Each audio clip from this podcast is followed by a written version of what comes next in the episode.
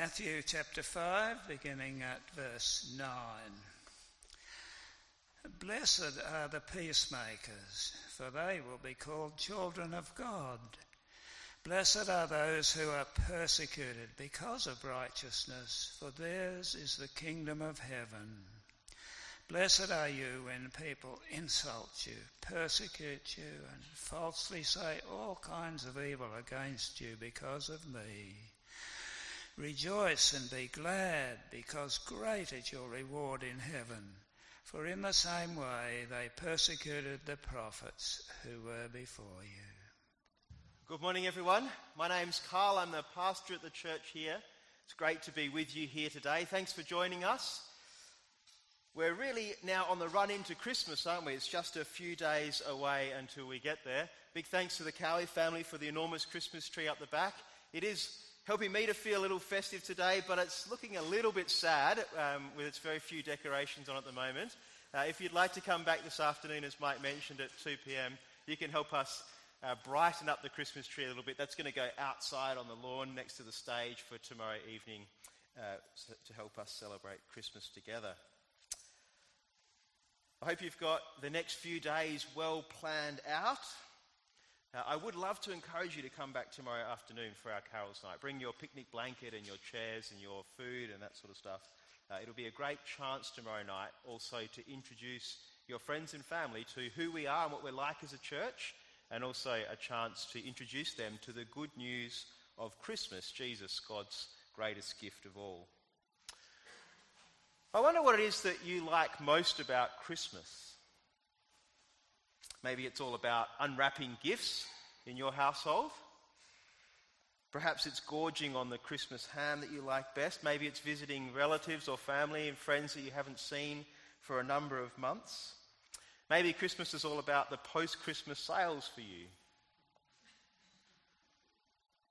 Or perhaps you're hanging out for Boxing Day movies in 1997, when I was in year 11, I went with my dad to watch the latest blockbuster movie. I don't think it was actually on Boxing Day, but it was the must see movie of the day. It st- starred George Clooney and Nicole Kidman. The plot involved a Russian terrorist, a stolen nuclear warhead, and chaos that was likely to happen in New York City. George and Nicole were the peacemakers. They were called in to save the day, and they did that, ironically, I think, with much help from the US military and the violence that came with that. I wonder if you've seen the movie The Peacemakers. In Matthew chapter 5, verse 9, we read this Blessed are the peacemakers, for they will be called children of God. Now, I'm not sure that Jesus had George Clooney or Nicole Kidman in mind when he wrote the Sermon on the Mount, but by including peacemaking in the list of Beatitudes, it seems that Jesus really does care deeply about peacemaking. Making peace, it seems, is an important part of being a disciple of Jesus. For me, this particular verse kind of sticks out in the list of the Beatitudes because peacemaking, it seems to be quite an active thing, doesn't it? You know, some of the other Beatitudes seem to be about our attitude. But this one sticks out because it's not just about our personality, it's not just a personality trait, but peacemaking is an active thing. It's hard to make peace, isn't it, while you're watching TV or sleeping in your bed? To be effective, a peacemaker needs to be active in the world. I wonder this morning if you consider yourself active or in the duty of peacemaking. Let me remind you of where we've come so far in the Beatitudes. Um, I listened to William Taylor speak on the Beatitudes this week, and I found uh, this idea of the progression in the Beatitudes that William uh, was speaking of very helpful. William talks about a progression that builds with us, seeing that Jesus reminding his disciples at the start that we must depend on him entirely. So we must recognize at the start of the Beatitudes our own spiritual bankruptcy. We must recognize our own sinfulness and mourn that. Then we see that we must hunger and thirst for God. We must live for Him. living a life in conformity to his will. And then finally, we get towards the end of the Beatitudes and we see that having done those things, we're also called to be active in the world. We're called to be peacemakers. I hope you find that progression in the Beatitudes also helpful. Well, we had a kids' talk on what a peacemaker might look like, and I wonder what you think a peacemaker exactly is this morning. What do you think Jesus means when he speaks of peacemakers? You know, I've got this image in my head of when I was a school kid. I used to play rugby, and sometimes on the rugby field things got a little bit heated. Um, some of the players began to be a bit rougher with each other than maybe they should. And at some point in the game, the peacemaker steps in you know, they hold one player on one side and one on the other. They say certain things um, like, it's just a game, keep it clean, lads, let the scoreboard do the talking. Those sorts of things. You've probably seen a similar sort of thing on the TV as you've watched professional sport. When you think of peacemakers, who do you think of? Do you think of George and Nicole in the blockbuster movie? Perhaps you think of the Secretary of the United Nations, someone like Kofi Annan or Ban Ki moon. Or maybe you think of a Nobel Peace Prize winner. I racked my brain this week. I could not for the life of me think of one Nobel Peace Prize winner by name. Maybe you think of someone like that. Or perhaps when you think of a peacemaker, you think of a couples therapist. I don't know what it is for you. What is a peacemaker for you? In a way, all these people do go about bringing peace but are these the sorts of peacemakers that Jesus has in mind when he speaks on the Sermon on the Mount? You might ask, what other sort of peace is there that can be brought? Well, I wonder if predominantly what Jesus is saying here is he's thinking of those people who bring peace between people and God. Peace between people and God. Today, I want to suggest to you that uh, the peace that Jesus is talking about on the Sermon on the Mount has two aspects a vertical direction, that's peace between people and God, and a horizontal action, peace between each other, between people. Vertical, peace between us and God. Horizontal, peace between people. Over the last few weeks, I've been trying to show you how central Isaiah is to the context of the Sermon on the Mount. And I think that's happening here in this uh, passage about peacemakers as well. I'd love you to come in your Bibles with me to Isaiah chapter 52. You might remember looking at this chapter together when we studied Isaiah a few months ago. Isaiah chapter 52, it's on page 1146 of your Bibles. And I'm going to read just from verse, just verse 7 of Isaiah chapter 52. It's a pretty famous verse. You probably heard bits of it before. This is what Isaiah chapter 52 verse 7 says. It says, How beautiful on the mountains are the feet of those who bring good news, who proclaim peace, who bring good tidings, who proclaim salvation, who say to Zion, Your God reigns. How beautiful on the mountains are the feet of those who bring good news. Literally, who bring the gospel. This is what this passage is saying those who bring the good news about Jesus. Those who bring good news about peace with God. Here's what I want you to really remember today the gospel is the good news story. It is the story of how God works in the world to bring about our peace with Him. See, Jesus is the ultimate peacemaker, and as his disciples, we're encouraged to be peacemakers also, bringing the good news of peace with God, proclaiming salvation wherever we go.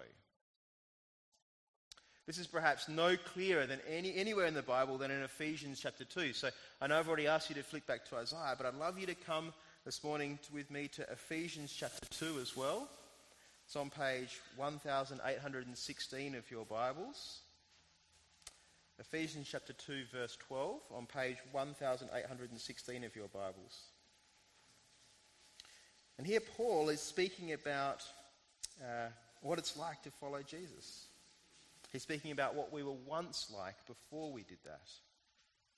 This is what Paul says. He says, Remember that at that time you were separate from Christ before we believed, excluded from citizenship in Israel and foreigners to the covenant of promise, without hope and without God in the world. But now, in Christ Jesus, you who were once far away have been brought near by the blood of Christ. See, here's the great act of peacemaking. We who were once far away have been brought near. How? By the blood of Christ. See, here's the great peacemaker at work Jesus bringing peace through his blood. In Colossians, Paul puts it this way. I've got the verse on the screen to stop you having to flick again. In Colossians, Paul puts it this way. He says, Once you were alienated from God and were enemies in your own minds because of your evil behavior. But now he has reconciled you. How does he do that? By Christ's physical body through death to present you wholly in his sight without blemish and free from accusation. See, this is the great act of peacemaking that Jesus achieves for us. This is the good news of salvation. This is the proclamation of peace that God's suffering servant that we read about in Isaiah is the peacemaker. That through his body broken on the cross, we who were once aliens from God have now been brought near. In Isaiah, we read, How beautiful are the feet of those who bring that message that message of peace. We're, we're a new church, and in a sense, you could say we're still finding our feet as a church. I hope that in years to come, we will be seen to be a church filled with people with beautiful feet as we bring that message of peace to Unley and to the rest of Adelaide. And I want to thank you publicly for your work in doing that this year. I've been so encouraged by the many visitors that you've brought to come uh, join us here at church, for the people who have come to our baptism services, for those who have come to our Easter events, to our Nailed event that we ran in the middle of the year, and for those who have just come along on Sunday morning services. People here have heard the gospel and they've believed. I want to say a big thank you for the part you've played in that. And for those of you who have taken risks and invited close friends or family, thank you for doing that. Thank you for having beautiful feet. Thank you for bringing the good news of peace to your friends. I thought about encouraging you this morning to uh, take off your shoes and to get out your beautiful feet, but I've learned um, that not everyone thinks of feet as beautiful, even if they are kind of metaphorically. So I'm not going to ask you to do that right now. But when you get home this afternoon and you slip off your feet, uh, off your shoes, sorry. Hopefully you don't slip off your feet. I want you to remember uh, this, this verse from Isaiah How beautiful are the feet of those who bring good news. I hope you're encouraged by the many visitors that have come and joined us this year and heard the great news about Jesus. It is possible peace with God despite our alienation from Him, despite our blemishes. It's possible through the physical death of Jesus, the great peacemaker on the cross. And in our beatitude, Jesus says, Blessed are the peacemakers, for they will be called children of God. Blessed are those who bring the gospel of peace. So that's vertical peace, peace between us and God. But I don't think that's the only view of peace that Jesus is speaking of here in the Beatitudes. I think Jesus is probably also trying to capture the idea of horizontal aspects of peacemaking. See, having been made right with God, our vertical peace in order, we can then attend to making peace between each other. That certainly seems to be the logical flow or progression in the passage in Ephesians we looked at. I'm going to keep reading that, uh, reading on from that passage in Ephesians. Just to give you the context here, at this point in the church when this letter was written, there was significant, you might call it friction between the Jews and the Gentiles who made up this church in Ephesus. So I want to read on from Ephesians chapter 2, verse 14. This is what Paul says For he himself is our peace, who has made the two groups one, that's the two groups, the Jews and the Gentiles, and has destroyed the barrier, the dividing wall of hostility, by setting aside in his flesh the law with its commands and regulations. His purpose was to create in himself one new humanity out of the two, thus making peace. And in one body to reconcile both of them to God through the cross, by which he put to death their hostility. He came and preached peace to you who are far away and peace to those who are near. For through him we both have access to the Father by one Spirit. It's a great passage in the Bible, isn't it? Just to get our heads around it, we need to remember this friction, this tension between the Jews and the Gentiles in the early church. See, before Jesus, before the cross, Gentiles were excluded from the temple. But can you see here that Jesus is bringing peace? The dividing wall of hostility has been destroyed. I don't know what your political views on walls are, but the other day I saw a, a very brief news clip, and it was the, showing the construction of a wall somewhere in the world. My heart kind of sank at the speed that this wall was going up. It was being made so quickly. I would have thought the thing the world needs is less walls, not more. I realise the politics is complicated sometimes. But isn't it great when we're able to celebrate a wall coming down when they're no longer needed? My grandfather's no longer with us, but uh, he grew up in Holland in the Second World War. He was just a young teenager during the time of the war.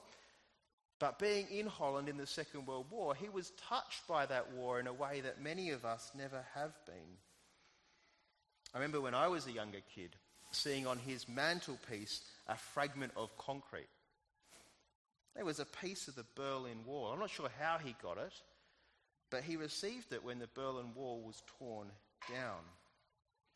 It was special for him, having grown up in the Second World War.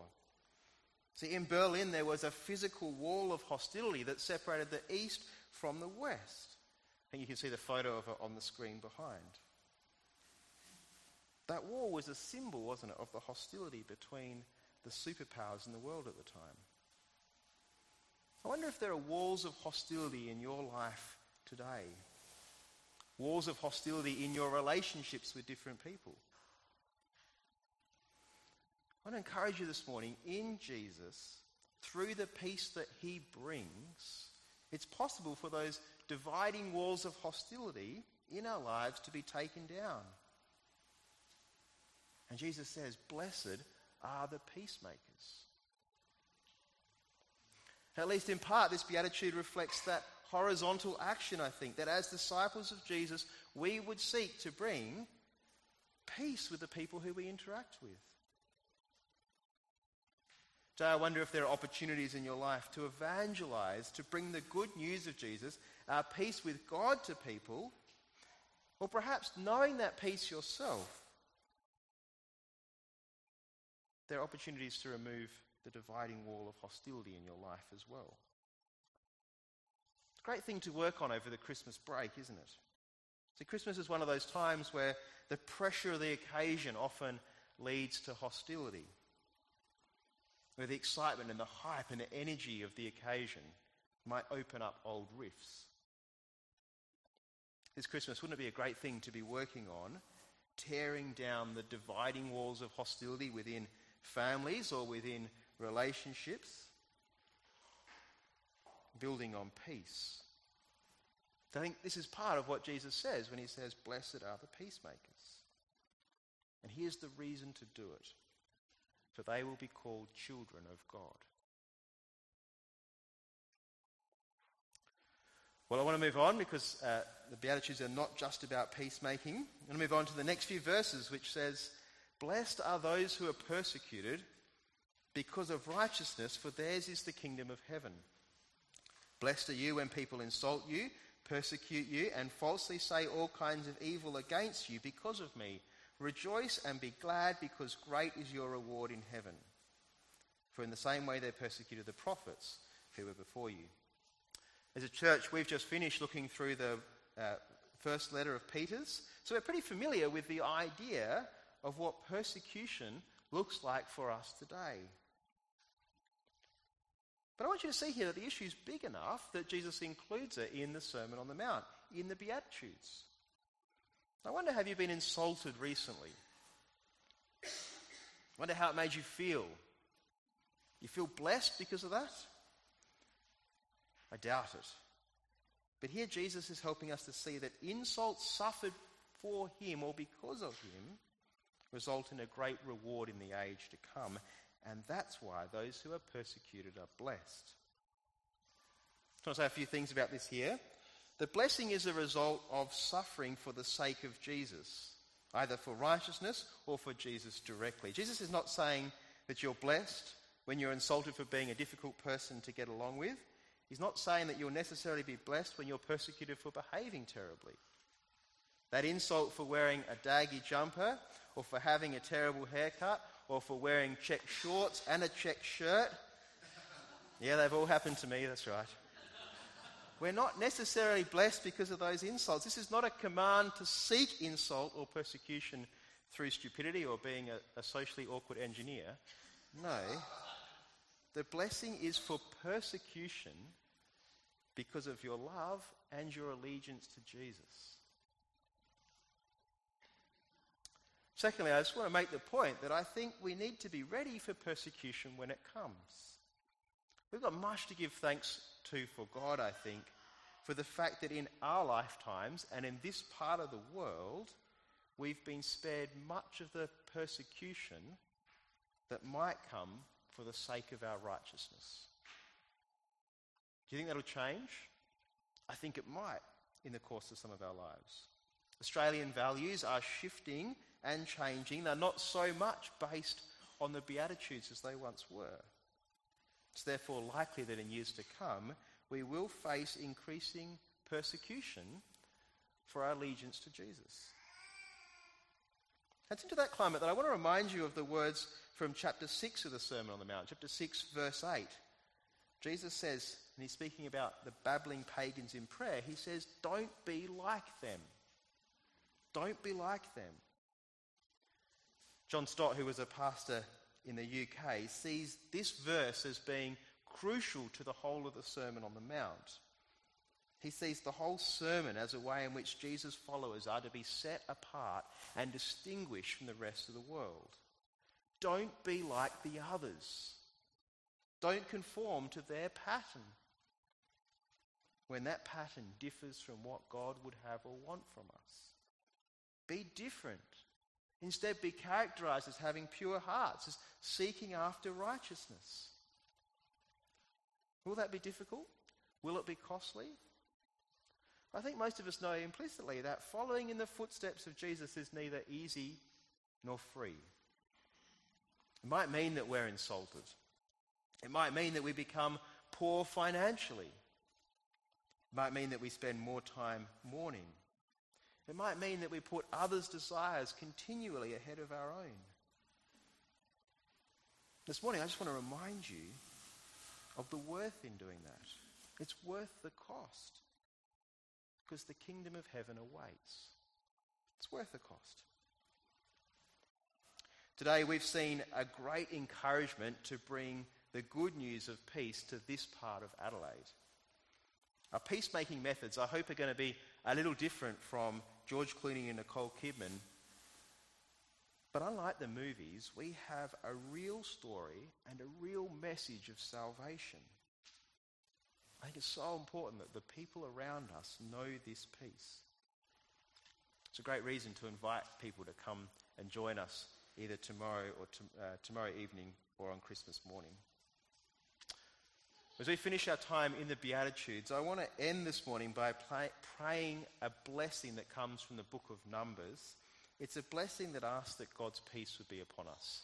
I'm going to pray this prayer, uh, this blessing as a prayer for us this morning. These are the words The Lord bless you and keep you. The Lord make his face shine upon you and be gracious to you. The Lord turn his face toward you and give you peace. Amen.